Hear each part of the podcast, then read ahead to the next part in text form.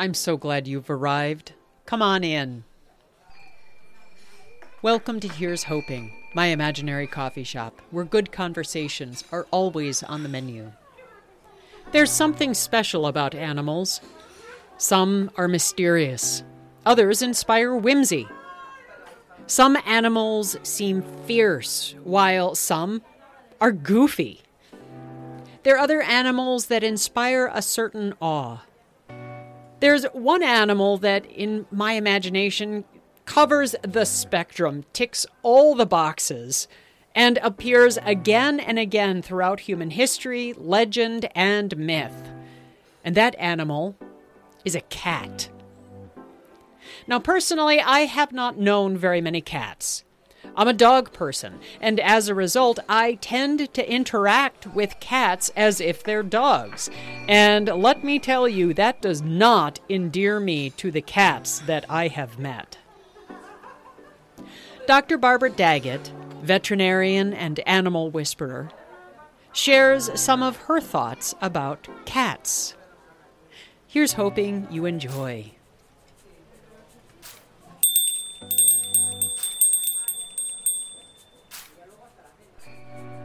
Hmm. I have a completely whimsical question. Oh yeah. This might make you laugh. But if you could sit down and have a conversation with any animal in the world, which animal would you love to sit down and have a conversation with? Like assuming that they could talk. Yes. Yes. Um Or that you could understand them. Maybe maybe they don't talk, but maybe you magically suddenly understand the language of the whatever animal that you would sit down with. I to be honest, I think I'd sit down with a cat. Really? Yeah. Cool. Because they seem to know more than they're letting on. I mean, dogs. I love dogs. Um, I don't think they they have a very. Uh, they, they they tend to have kind of um, straightforward interests.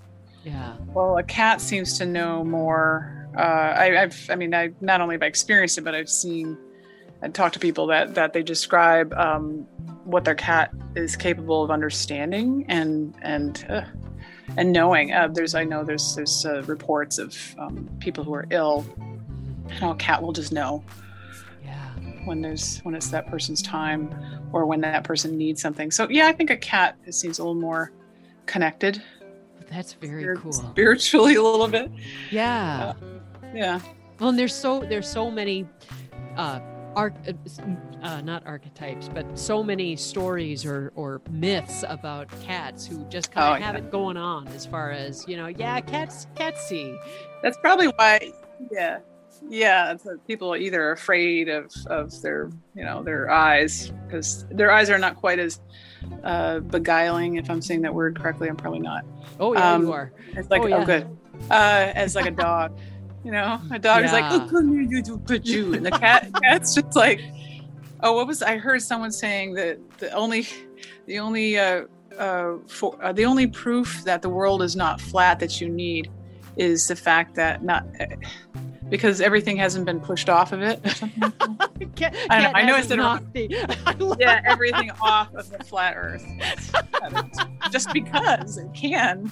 Absolutely. Yeah. This is Knock this it is off. mine. Yeah, make you go pick it up. Yes. off. That's so cool. That's awesome.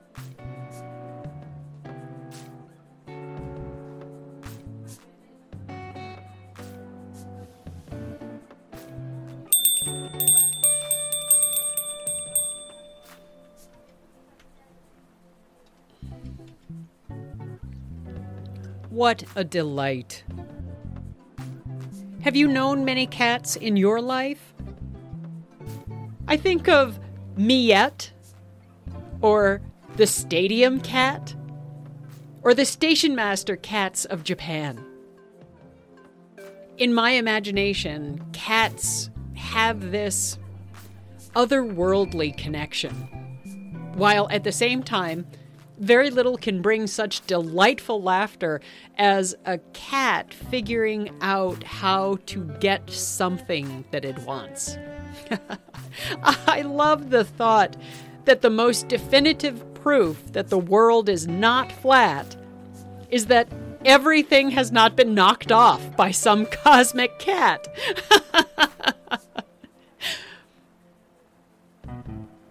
what animal would you like to talk with? Here's hoping you have the opportunity to ruminate about this question in your own imagination. Thank you for joining me at my imaginary coffee shop. I, your host, Catherine Gabriel Jones, feel truly grateful to you. I'd like to take a minute to share some housekeeping with you about what's going to be happening over the next few weeks. Here's hoping that you'll be patient with me. Due to some unexpected circumstances, some remodeling and construction and repairs need to happen at Here's Hoping, my imaginary coffee shop. While Here's Hoping will be under construction, the menu and the schedule will change. Rather than the trademark fare of shorter pearls of wisdom that you've come to expect every week at Here's Hoping, I'll be sharing some full length conversations from my first podcast, Friends for the Journey, which was the inspiration for my imaginary coffee shop. So, for the foreseeable future, here's hoping we'll be sharing an episode every two weeks, just for a little while. I want to thank you for sharing parts of your day with me today and every day.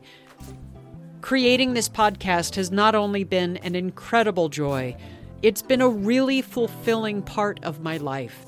So here's hoping the construction will go smoothly so I can get my imaginary coffee shop back up and running again.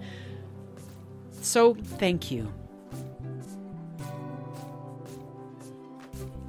Regardless of what kind of construction or repairs or remodeling might be happening, if you are interested in having a conversation with me in my imaginary coffee shop, you can send an email at here's hoping podcast at gmail.com or reach out to me on Facebook, Instagram, or Twitter. Music for Here's Hoping has been composed and produced by Seth Jones. Thank you, Seth. Original artwork for Here's Hoping has been created by Ty Sorex with additional graphics created with Canva. And on this episode before the construction begins, it seems really worthwhile to take a page of wisdom from Uncle Iroh from Avatar The Last Airbender once again. It just seems to be really fitting. And Uncle Iroh's wisdom is this there's nothing wrong with letting people who love you help you. And you're helping me with your patience. I want to thank you for that. Take care of yourselves, and I will see you around on this world. Take care of yourself. Bye bye.